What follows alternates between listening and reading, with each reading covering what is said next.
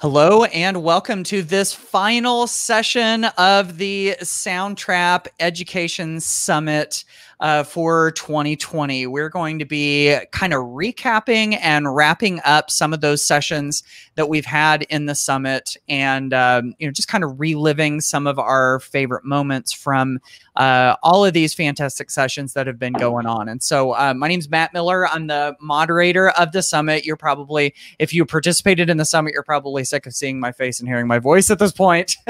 There's probably been a lot of it, but super excited to have those of you joining us that are here live. By the way, if you're here live, we would love it if you would jump over into the chat real quick and just let us know who you are, what you do, and maybe even where you are too, so we can kind of get a picture of that. So we've got our Soundtrap education specialists and more this afternoon, at least in Eastern time where I am, it's this afternoon.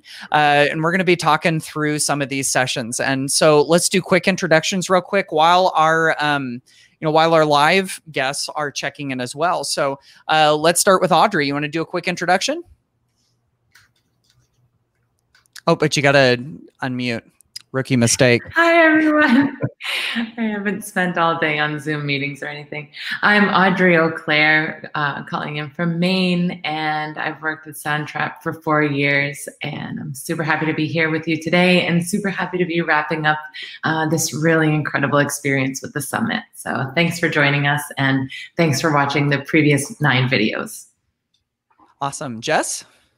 Hi there, my name is Jess Kurtz. I am an ed specialist based in New York City and really looking forward to the conversation that we're about to have today. I think we've all sort of been chomping at the bit to get to have a good conversation as sort of our brains have been spinning with great ideas as the videos have been released. So really excited to be here and listen and learn from my colleagues. Yep, absolutely. Justin. Hey everyone, my name is Justin Grimes. I'm also an education specialist and I'm based in Los Angeles, California.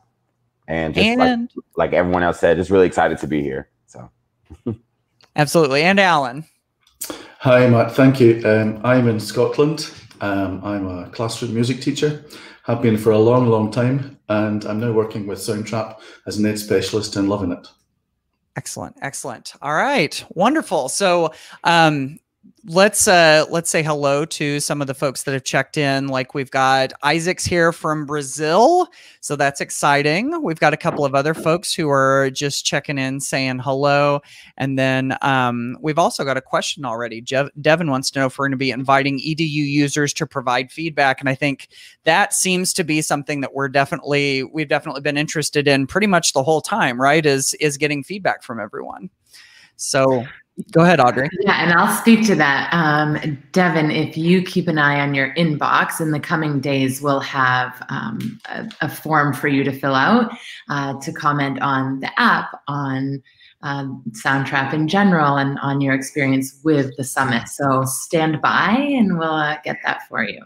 All right, excellent. And then we've got someone checking in here from the UK also. So it's good to see those of you that have checked in. Yep, that's right. Alan is loving the UK connection there. So very good, very good. Well, there's so much that we could talk about when it comes to the summit. We had 9 presentations from a little more than 24 different presenters. So, we had folks from all different walks of life. We had musicians and songwriters, we had students, we had educators, we had podcasters, we had storytellers. I mean, the list just kind of goes on and on of what we had. And of course, the big theme behind the entire summit was their voice, their world. We're encouraging and amplifying student voice. And so, that theme really did sort of resonate through everything. And so I thought maybe this would be a good place to start, is to talk about, what sort of resonated with everyone when it came to the theme, their voice, their world. We're talking about student voice. What were some of the things that you heard, some of the things that you thought related to all of that? And so let's just go right around the room in the same way that we did earlier. And by the way, if you're watching this live, I'd love for you to answer that question too. What about amplifying student voice really resonated with you? Where is your mind on that? So let's kick this to Audrey first.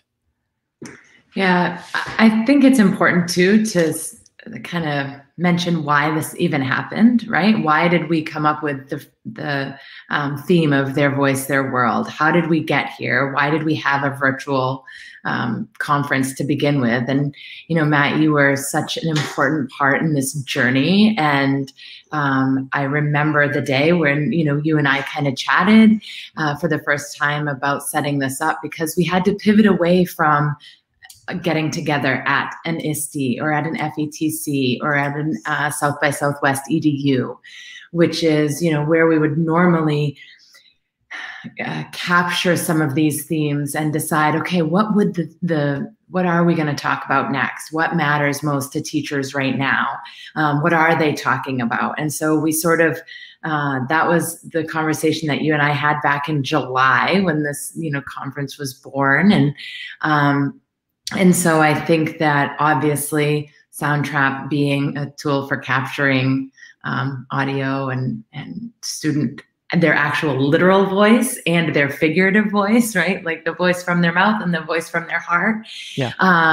So I think that that was our goal from the beginning, was to be able to have every session be able to speak to that in some way and in a different way. And then, you know, as we started building our set list and our list of speakers and the ways that they captured student voice, I feel like student voice and student choice can be overused a little bit. And maybe some folks have maybe been a little bit tired of hearing it. And I feel like we brought it back. I feel like the folks that were a part of these interviews and these chats really brought it back and made it more relevant than ever. Like you said, from whether we're talking about music making or songwriting, song making, to podcasting and improv. So I think that, you know, before I, you know, turn it over to Jess, like that is what felt the best to me about these 9 sessions, is that it wasn't just platitudes. It wasn't just like, you know, taking some buzzword. They really talked about their literal and their figurative student voice. And I just think, you know, they did an incredible job helping to set the stage for us so that Jess and Justin and Alan and I can go back to our work tomorrow talking to teachers and now have this content to point back to and say, well, when Michaela Bly was talking about storytelling with, you know, folks that she's worked with in the past, this is what she said. So I just feel like they gave us so much, you know, to draw from. And I'm really excited to sort of say that. Yeah, absolutely. Jess, how about you related to student voice? Yeah, I can kind of build off of that. So Audrey, you sort of spoke really beautifully about this idea of voice and the elevation of voice through different mediums and different platforms and different tools and sort of the way in which that can be captured. And the other part of that, the second part, their world, I think was what really resonated with me, because ultimately our world, or the world that we thought we lived in before March of this past year, has certainly shifted our thinking in many ways, both from, of course, you know, a personal and professional level, but also from an academic and an educational standpoint. So thinking about the way in which the world is growing, changing, shifting, swerving and curving in so many new ways because of what's happened, but also the idea that students are a part of the process to create that world. So it's not something that happens around them, but it's something that they're a part of. And so I think when we come back to that sort of thematic overview, I'm really excited to sort of dig in and talk more about that. Mm-hmm. Yep, absolutely. How about you, Justin? First, I would just like to say, I reached out to Audrey earlier this week after watching the first episode, and I was just blown away. Starting off a summit with those powerful speakers spoke a lot to me. Just because when I think about their voice, their world, a lot of times Black and Brown individuals and teachers and students don't get a chance to share their stories or their platforms. So I think that when we're doing this, like when we hosted this summit, all the different sessions, something that stuck with me was creating space for this like storytelling to happen, but also allowing people to share their own stories and not someone else's story and they're reiterating it. So I think that's what I saw throughout every single video that I got a chance to like watch, was everyone shared their own experience and how storytelling has definitely elevated not only themselves as teachers, but how it's impacted their students as well. So. Mm-hmm. Right, right. Absolutely. And Alan. Yeah, I think the theme, their voice, their world has been, whoever came up with that, was that you, Audrey? It's fantastic. I knew I wanted it to be about student voice, but it was Matt that came up with the zinger. So that was, he gets all the credit for that. Well done, Matt. All the credit to Matt. Well done. No, it's brilliant. And Matt, let's be honest, he's done a super job of talking to all these education experts from all over. I think it's been brilliant to see so many different perspectives being brought to bear on this, and to learn from everybody's perspective, because we've learned everyone has something to say that's worth hearing, and I think that's been a big thing for me. There was a young lady by the name of Leila Shroff, and one thing I picked up from her was that for teachers working with audio creation and student voices is doable, and I can do that.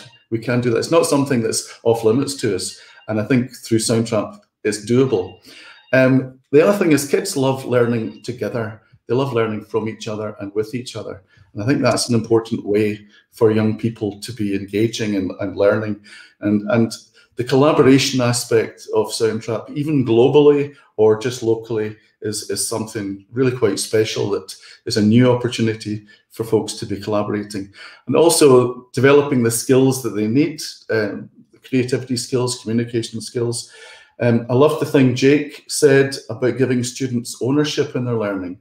They're really invested in what they're doing because they can take control of it, they can share it, they can, it's just exciting. And there's so many other things. The chap Claudia was talking about the power of storytelling, and somebody else was talking about global collaboration in songwriting. I mean, imagine the fact that you can actually work on a song together with somebody in Australia or Europe, right, or wherever. Unbelievable. So I took a lot from it. Thank you. Yeah. Wow.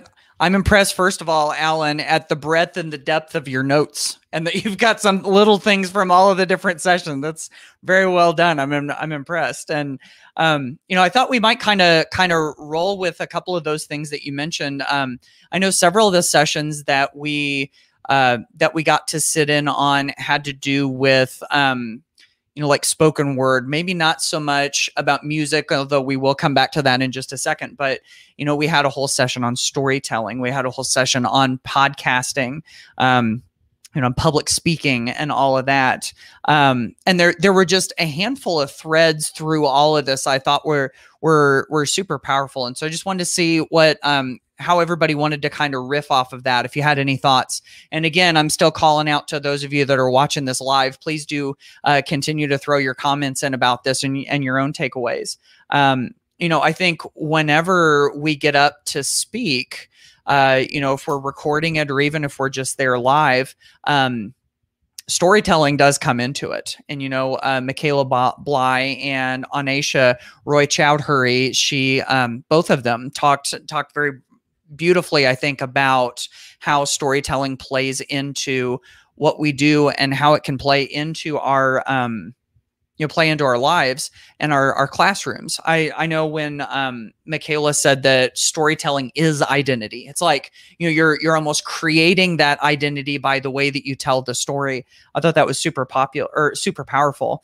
And then we even had, some powerful things about public speaking. We had Tatiana and Tara, both who have taught public speaking in some way, shape, or form, either on the K-12 level or on the higher education level. And I even mentioned during that session, I said, I thought I was going to get a lot of technical tips about, here's how you should stand, here's how you should project your voice, here's how you can use your voice to do X, Y, and Z. But one of the big things that they talked about was confidence.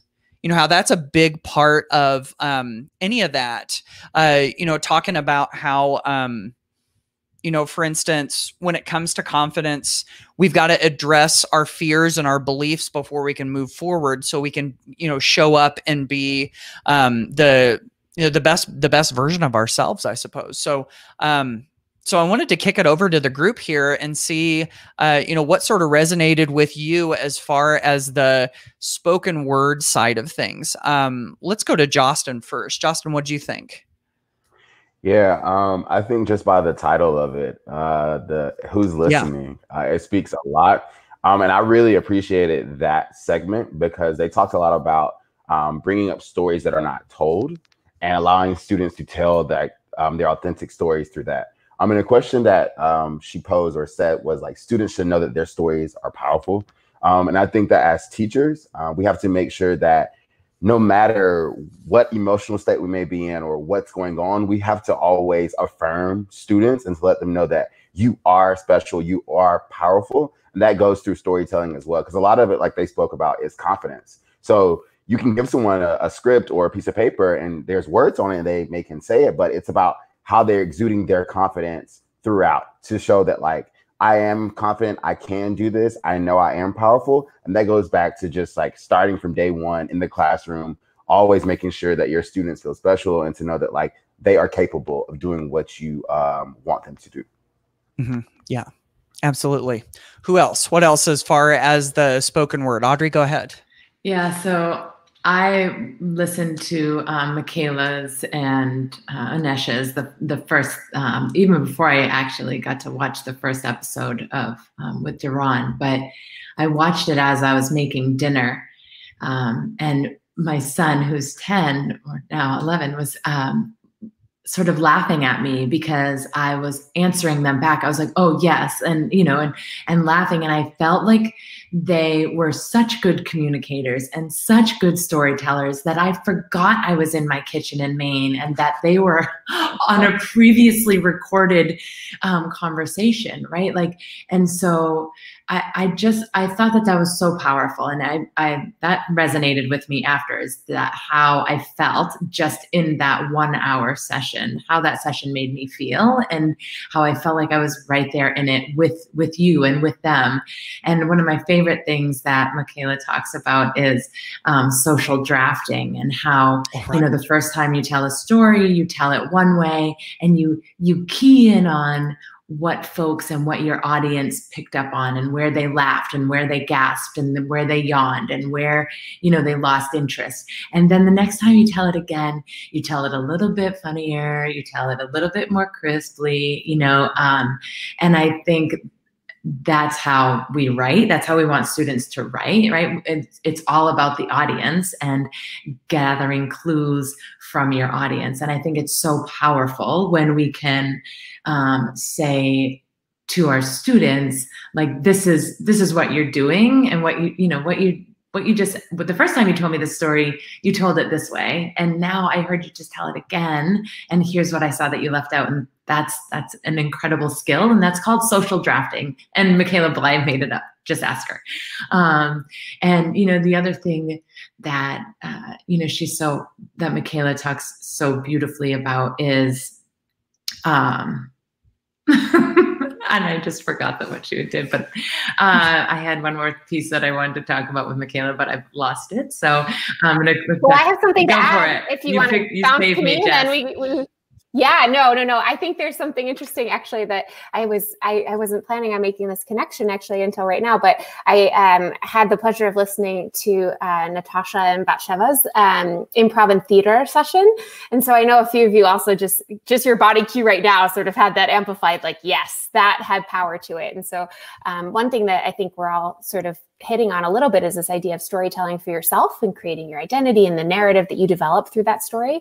And then also, Audrey, sort of that social drafting and the way it comes back to you and how you might evolve your techniques or your structures because of the feedback you've gotten. And that's no different than the writing process, right? When a student has, you know, a drafted essay and hopefully they have a chance to have 5 or 6 edit drafts, you know, so that they can evolve and grow their text over time. It's the same probably with theater, right? I mean, Batsheva talks about that. You don't just go up on the first day and the opening night and open up to the main stage without a rehearsal. There's so many evolutionary processes that happen. And so that sort of just resonated with me as you were talking about that feedback.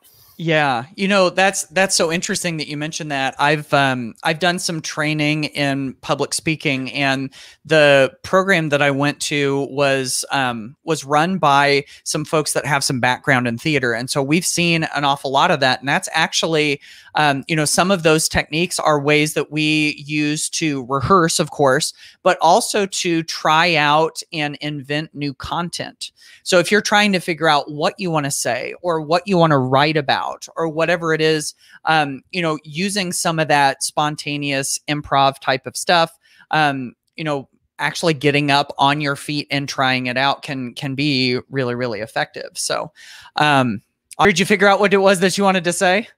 Yeah, I knew I had two things that I wanted to mention from Michaela, and you know, full honesty here. Michaela's a friend of mine, and I've sat in on several of her sessions, and I met her at South by Southwest EDU several years ago now. But, you know, one of the things she talks about is when a student finishes their, you know, their storytelling, their piece, their presentation, their podcast, their, how we often just launch into feedback mode, right? Like we just automatically start telling them how that, you know, how that felt for us and what that, what we noticed, what we liked, what we didn't like. And we open it up even for their classmates and colleagues to offer feedback.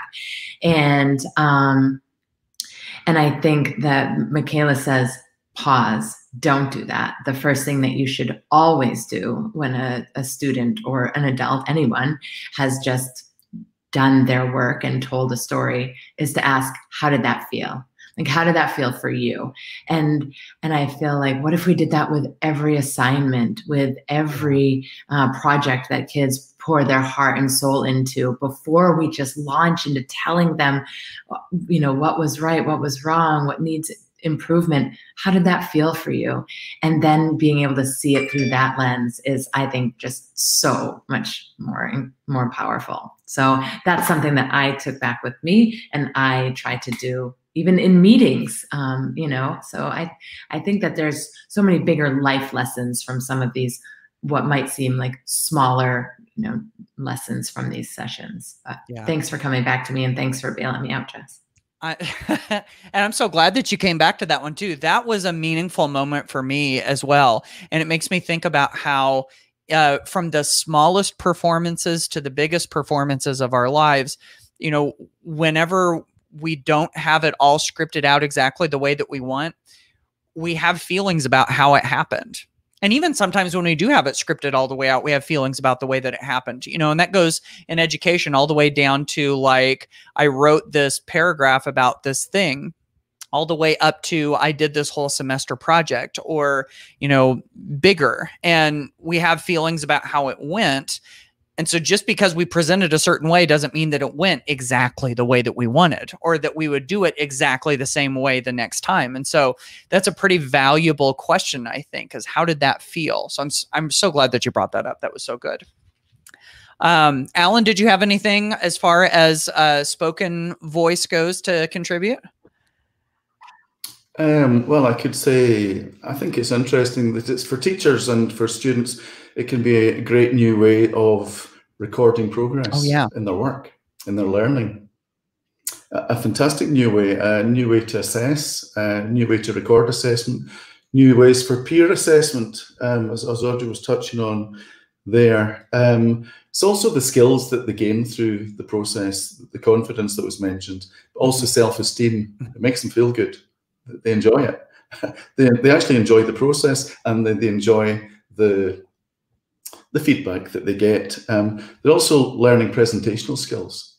Presentational skills are very, very important. I mean, in the world of work, it's important for young people to develop skills where they're confidently able to speak and project and speak properly. And voice projection in itself is important. Even when a youngster is making a podcast and they don't speak clearly to the microphone, they soon learn that ain't going to work, and they soon know without being told they need to speak clearly.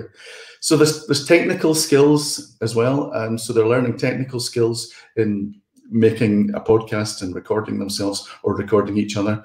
There's also team working skills where they're really working and relying on each other to be supportive in the process. So there's a whole bundle of things going on.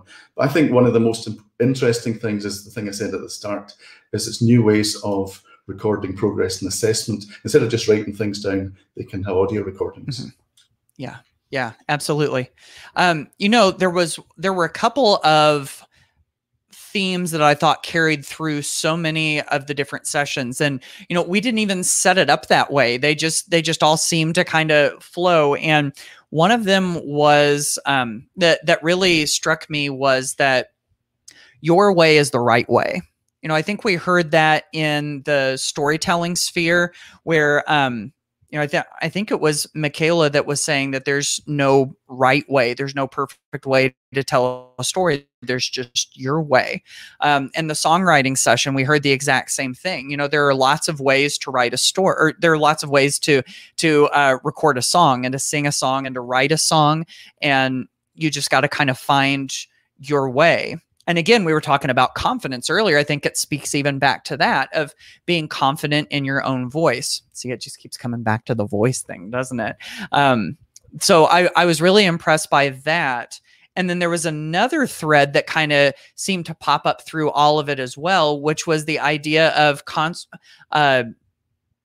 the idea of culturally relevant and responsive teaching. You know, that idea of reaching students right where they are and who they are, and making sure that that kind of education really, that they show up in the lessons, in the teaching, in the representation, that they're able to show up.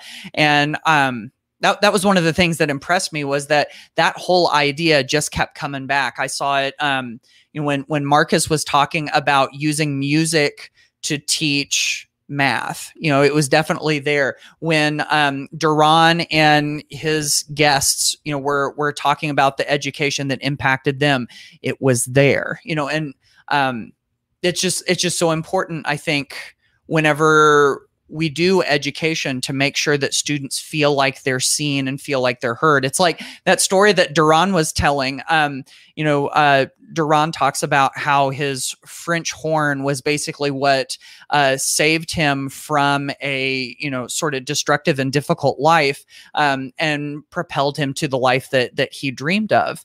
And when he got to college, he tells the story about how his professor asked him what kind of music he liked. And he talked about, you know, various different kinds of music that he liked. And the professor says, I noticed that you didn't mention that classical music was part of that, you know? And it's like, yeah, but it didn't have to be, you know, that's just who he was. And so, you know, making sure that students show up in that way. And then also, like we were talking about earlier, finding out that your way is the right way a lot of times, and that, you know, having your personality pop up on that. And I wondered if that sort of resonated with anyone here, or if anybody wanted to riff on that. And if not, that's okay. We can move on to something else. I was giggling when you were talking about Duran, because I thought you were going to talk about the story with his, where he got a trumpet instead of a, oh, that was hilarious, saxophone. Yeah. And so I thought, that's why I was giggling. So then I realized you were telling a more serious story. And so then I was like, oh, okay, sorry. And now I look like a jerk. So no, that was so meaningful to me too. I feel like right now, you know, it's more than ever, or maybe not more than ever, but right now, definitely we need to be having these conversations. We need to be having them out loud. We need to be having them again and again. And I think that to have so many different voices contributing to this summit and offering such beautiful things about, you know, their background and what music and storytelling did for them, and how that might support our, you know, all of our learners, young and old. So I think that's, and it was an intentional theme. Like, we were hoping that those types of conversations would happen, right, Matt? But but no one disappointed us there. So that was really lovely. Yeah, yeah, absolutely. I would just like to go off that point too, because I was thinking about that too, Audrey. I think that you know, this summer when we saw things were like unfolding, and then you automatically saw there was like this educational, like, I wouldn't say trend, but now all of a sudden everyone was wanting to do culturally responsive and relevant teaching. And to me, I think this should always be going on. This should never be a trend. You know, this is something that you should always try to strive for. And I think a lot of times when I talk to other educators or just in conversation, it's like, this work can be dirty, it can be messy. So you're gonna have to roll your sleeves up and like make sure that you're really getting to the core of like what this work is. And so it goes even back to the theme of it, like their voice, their world. What type of world do we want to create for the students that are in schools right now? Or more so, what type of world do they want to create? Because we need to start giving them more ownership of what's going on. So I really love like how you spoke about that, but just always telling educators out there or anyone who's interested, like, let's keep this work going and never make it where next year during this time, oh, we're on to something new. No, we need to still be building things that are working towards a very inclusive world. Yeah, yep, yep, absolutely, absolutely. And you know, we've talked a little bit so far about the spoken word side of things, you know, the podcasting and the recording stories and everything, but we did have an awful lot that when it turned to music, you know, how music shows up in the classroom. We got to hear some professional musicians and producers and all of that as well. And it was really fascinating to see what their suggestions were. And some of them came from little small places like, here are ways you can insert music into the regular classroom. Here are some tips for the music classroom, all up to great big things like saying, hey, music for liberation, you know, like let's use music to create the life that you've dreamed of and that you want to reach. So, I thought I might kick this over to Alan, who is our sort of music guru of the group, who has spent time in the music classroom. Related to any of that stuff, Alan, what sort of resonated for you? Matt, I enjoyed the session that Rowena and Wayne and Scarlett were leading. They had some interesting things to say. One of the things that I picked up on from Rowena was she says that the songwriting, it really brings the class together and everybody has a role. You know, you might not think it that when you're writing a song, but collaboration in songwriting is, some people like to collaborate and others don't, but Lennon wouldn't have been anything without McCartney and maybe the other way around, you know. So everybody's got a role. The students can really enjoy expressing themselves through songwriting. So Rowena was saying, look, just let them get on and write songs and not trying to make the next hit, but basically just trying to express themselves, share their feelings and share their thoughts, but work collaboratively. And they can even have that opportunity globally. Wayne was saying it gives the youngsters a sense of identity to be able to write their own songs. That helps them to see their place in the world, because culturally, right across the States, there will be young people who write songs in different parts of the States in completely different ways because of the environment that they live in and the background that they come from. So there's that opportunity to express themselves in their local cultures. And Scarlett had fab things to say as well. Bottom line is, it's fun for kids to be songwriting. It's enjoyable. And we really need to bring that fun factor into learning. So these are some of the things I picked up. I thought it was a great session.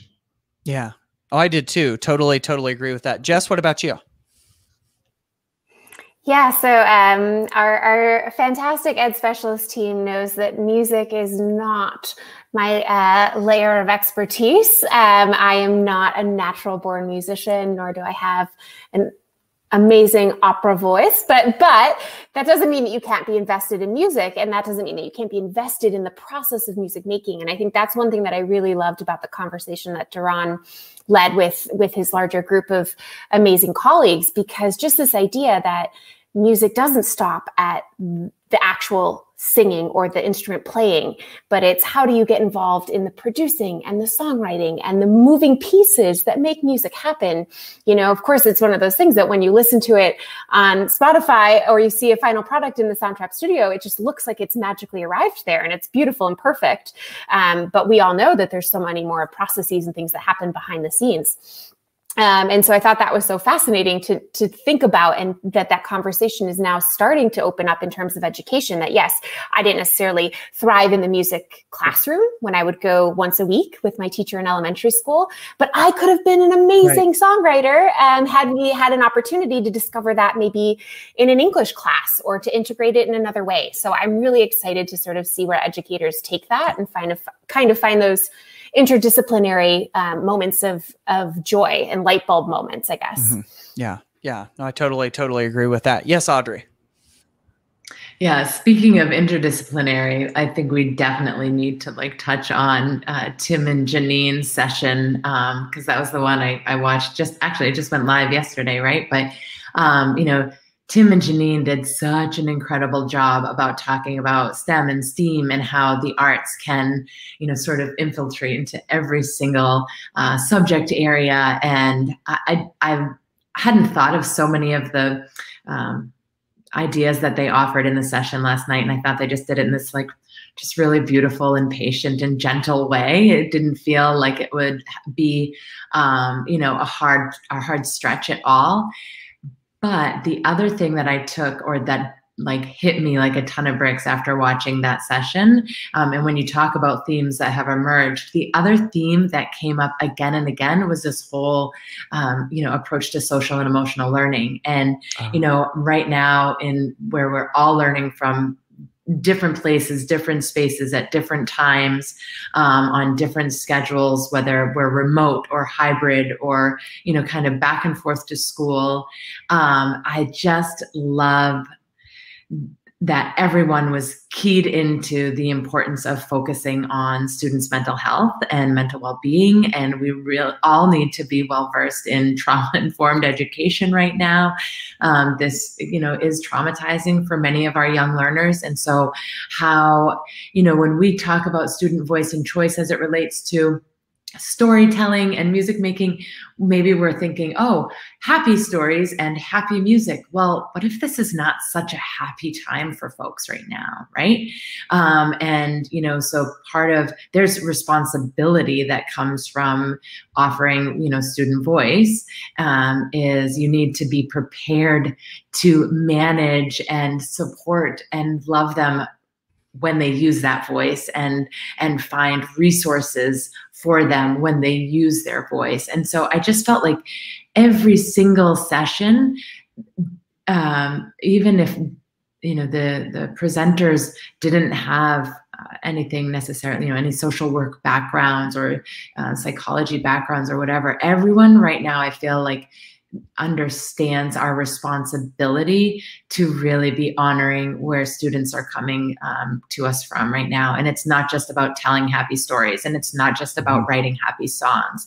Some of the themes in the world right now are not all that happy. And so I just think that there's a big responsibility that comes from being lucky enough to hear their voice so that they can shape their world, right? Right.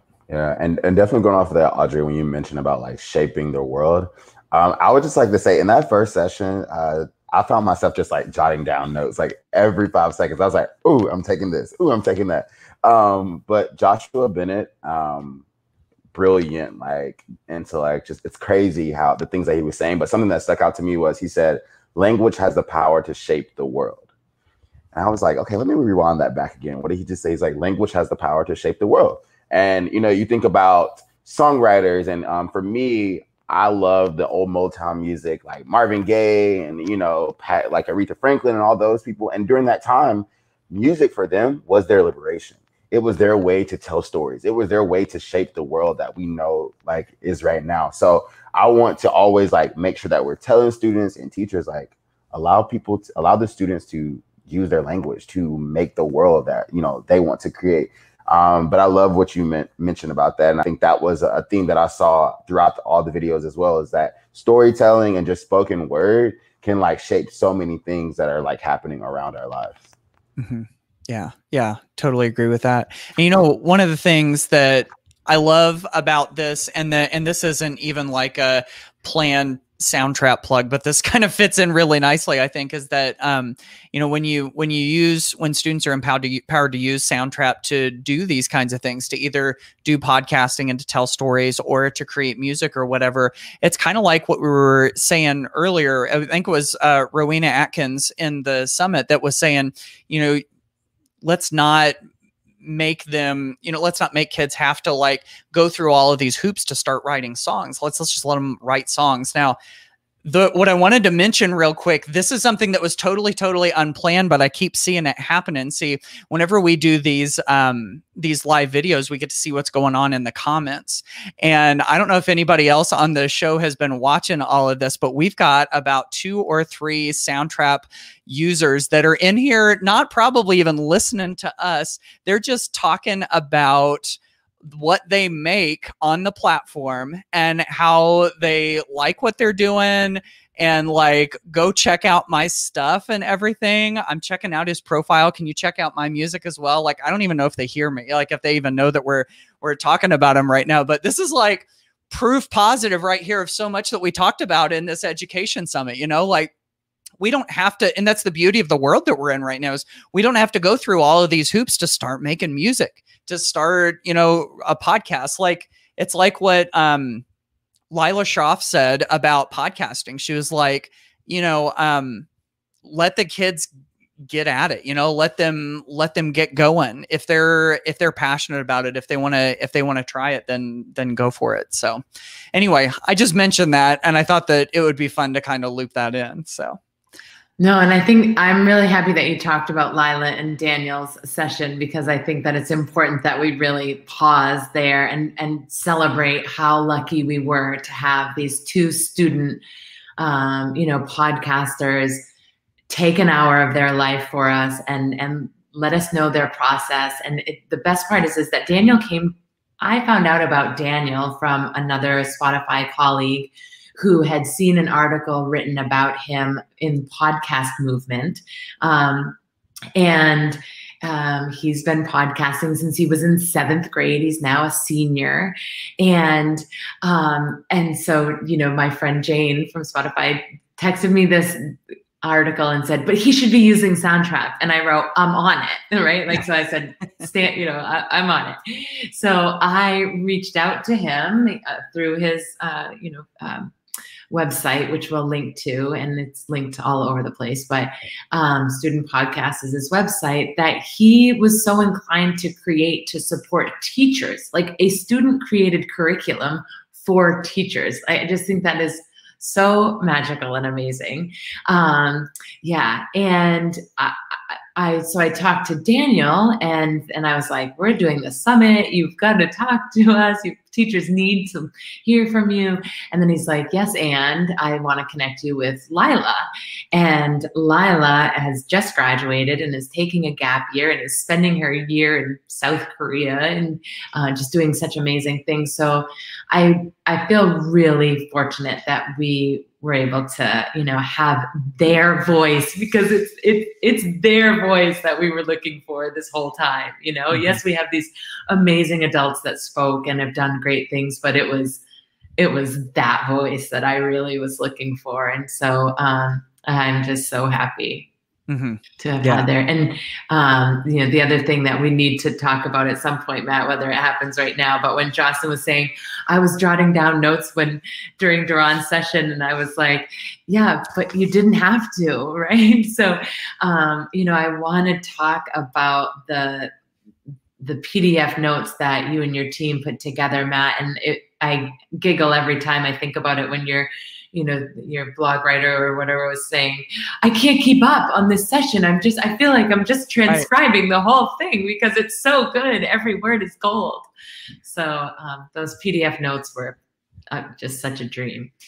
Yeah, you're right. In fact, just to kind of follow up with what Audrey was talking about, whenever you come into, and by the way, if you're not signed up for the Soundtrap EDU Summit, guess what? If, as of the moment that we're recording this right now, it is still open for registration. You know what? I'm going to put a little ticker down here at the bottom. Let's just leave that down there for the moment.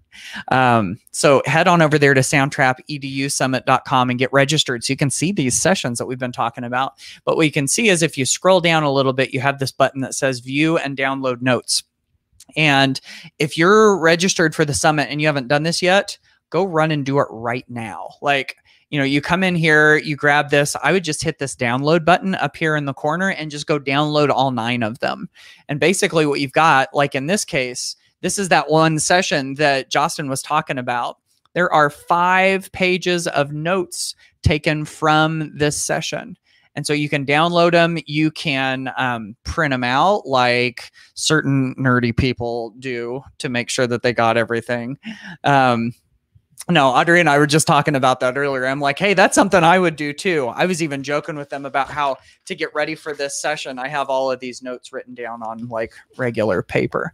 But yeah, this is the kind of thing that is on all of these presentations, you know, all 9 of them. You can see there's 3, there's 6, there's 9. You go through to any of those and you can grab the notes there. And then the other thing that's cool too is, you know, within each of these videos, and this was sort of an Audrey O'Claire thing more than anybody else's, we thought that it was really important to have human-created captions in all of these videos. You know, it's really all about accessibility and making this available to folks. And so these aren't just like the sloppy auto-generated YouTube captions, which are getting better, but they're still not great.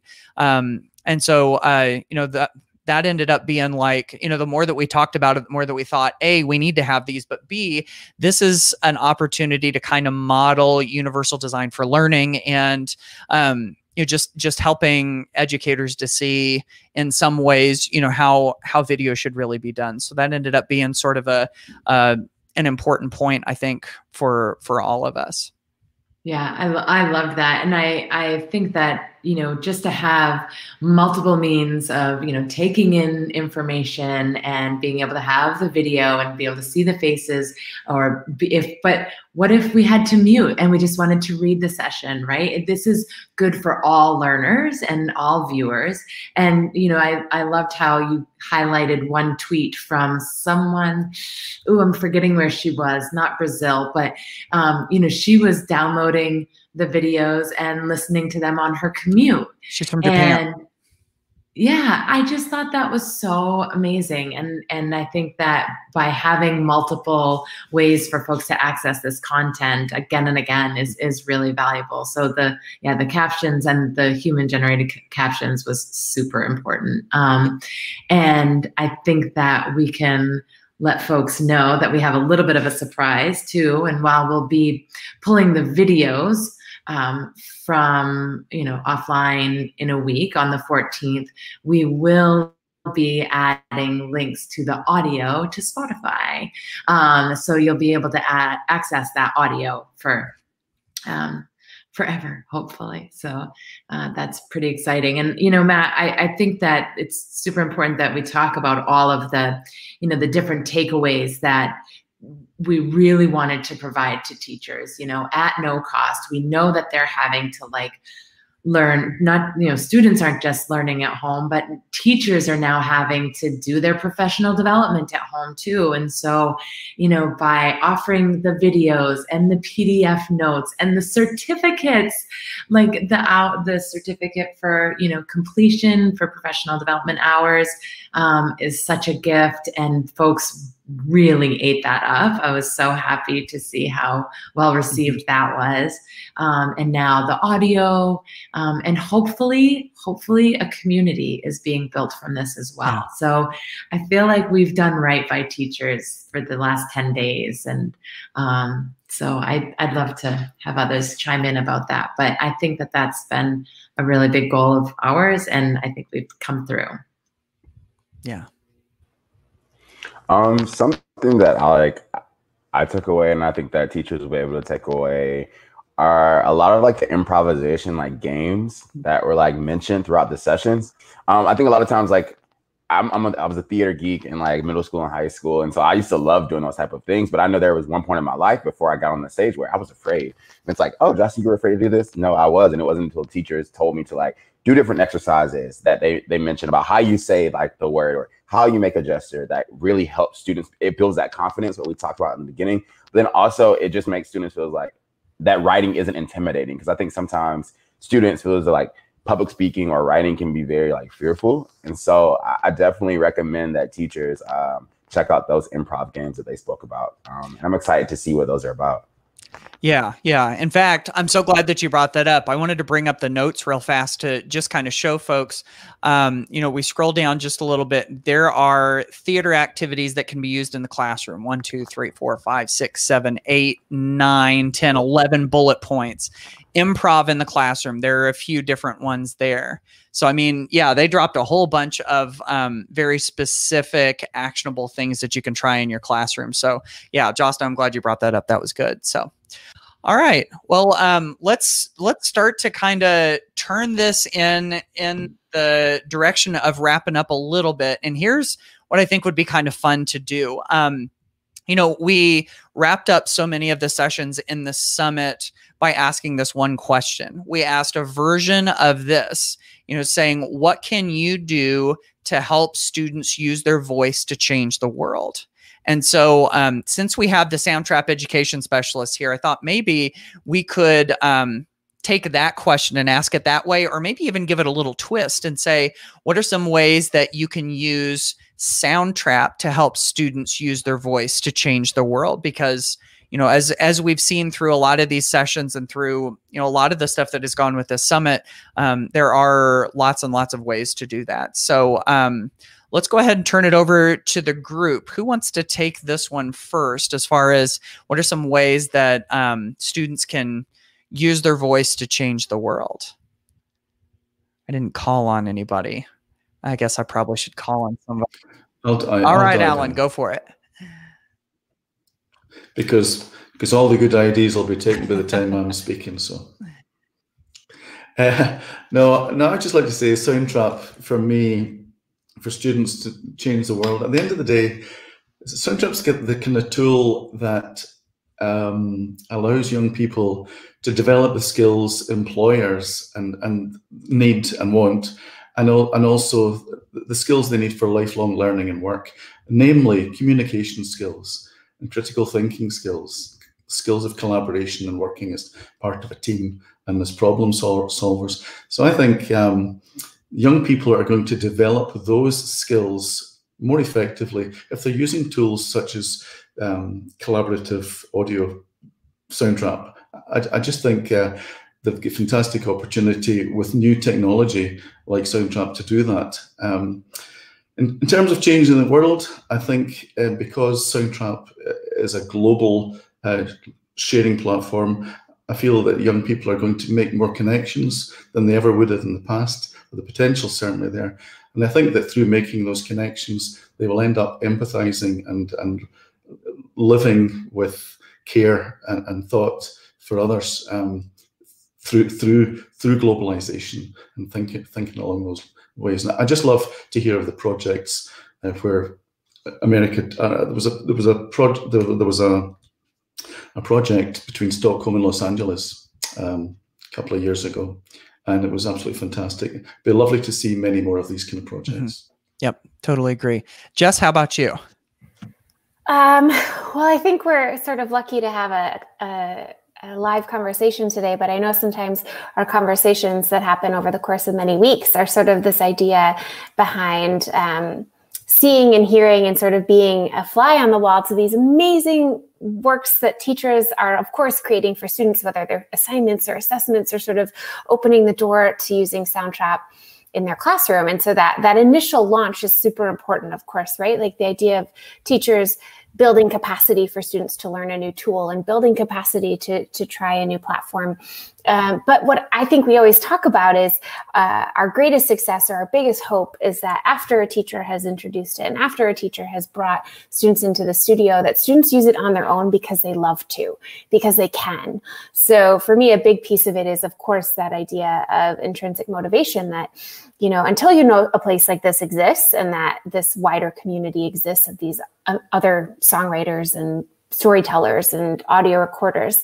Until you know that, you maybe haven't explored it. But once you sort of open that up to your students, I think my biggest hope is that the change in the world that we will see with students is just the creation that they make on their own because they're excited about it. So yeah, I'm really looking forward to seeing what's to come. Mm-hmm. Yeah, absolutely. Justin.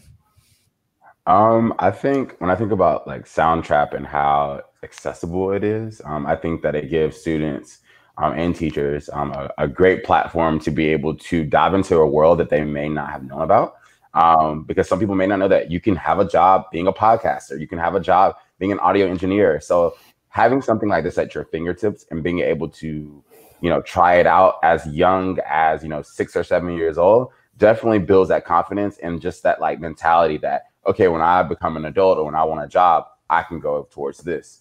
And then also, I think that it's just another medium to tell your own story. And I think through music and through podcasting, you're able to show your personality, your culture, and like your own identity through creating different projects that are within the tool. So I'm looking forward to like this next year, what's to come, because I know that like this summit has definitely empowered not only myself and the team, but I know so many teachers and, you know, people out there. So yeah, I'm so excited. And thanks for Audrey for like even just making this happen. Like this is so special and so needed. Mm-hmm. Absolutely. Audrey, go ahead.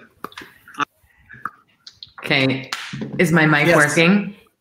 Okay. Remember what happened to Michaela? Her AirPods died and then her mic wouldn't work. So everyone thought she was kidding, but my AirPods died. Okay.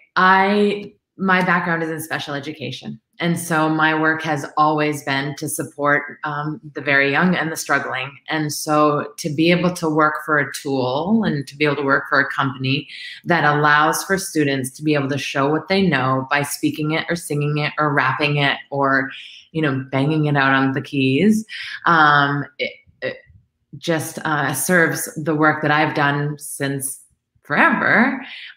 You know, so I feel really good about that. And I feel like Soundtrap, you know, like Justin spoke to, it's got that low floor, high ceiling, it's welcoming and inclusive. You can use it with 5-year-olds, you can use it with 95-year-olds, right? And you can, the best part is you can use it with 5 and 95-year-olds at the same time, right? So 5-year-old in Maine interviewing their 95-year-old great grandpa in LA. And I think that, you know, having the ability to capture that voice and hold on to it and then be able to share it with the world or just tuck it away somewhere special for, you know, for your ears only, I think that's pretty special. And so to work for actually with this group of individuals is pretty remarkable, but to work for, you know, Soundtrap that makes this possible, that makes it fun, like Jess spoke to, you know, that makes it sound so damn good. You know, I think we're really lucky. And I think, you know, folks are really lucky to have this tool. And we're so lucky to have teachers and students using this tool to learn from and with every day. So, yeah. Yeah. I wanted to tuck this away until the end here. I've been kind of keeping an eye on the comments here. And this is Maria from Portugal, who is sort of an email buddy of mine. We've emailed back and forth for, I think, a couple of years now. And, you know, she said, through watching the summit, I feel inspired to try podcasting with a class of teens. I'm going to listen to their ideas for podcasts. Maybe we'll produce something interesting. And then she just followed it up by saying, I wish there had been something like Soundtrap when I was at school. And I've got to say, I feel exactly the same way. Students are very lucky to be able to use it and let their creative potential loose. So it's been an awful lot of fun, I think, for all of us to see what that creative potential might look like in a variety of different ways through this summit, and how Soundtrap can play into it. So this has been fantastic. I also want to echo what everyone else was saying and just, you know, give a quick round of applause to Audrey for conceiving this idea and bringing it into the world and allowing me to come along for the ride. And it's been fantastic. So if you're watching this and you haven't gotten a chance to register and see what we're talking about, then what are you waiting for? You know, it's free. So go check out that link down at the bottom of the screen, soundtrapedusummit.com.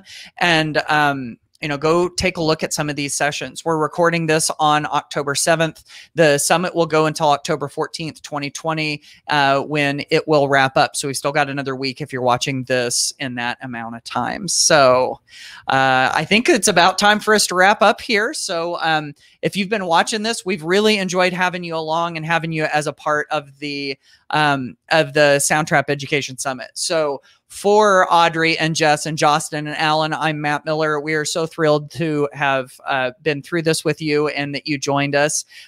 We hope that you'll take care and you'll stay safe and you enjoy the rest of the summit, and we'll see you on the next video. Take care.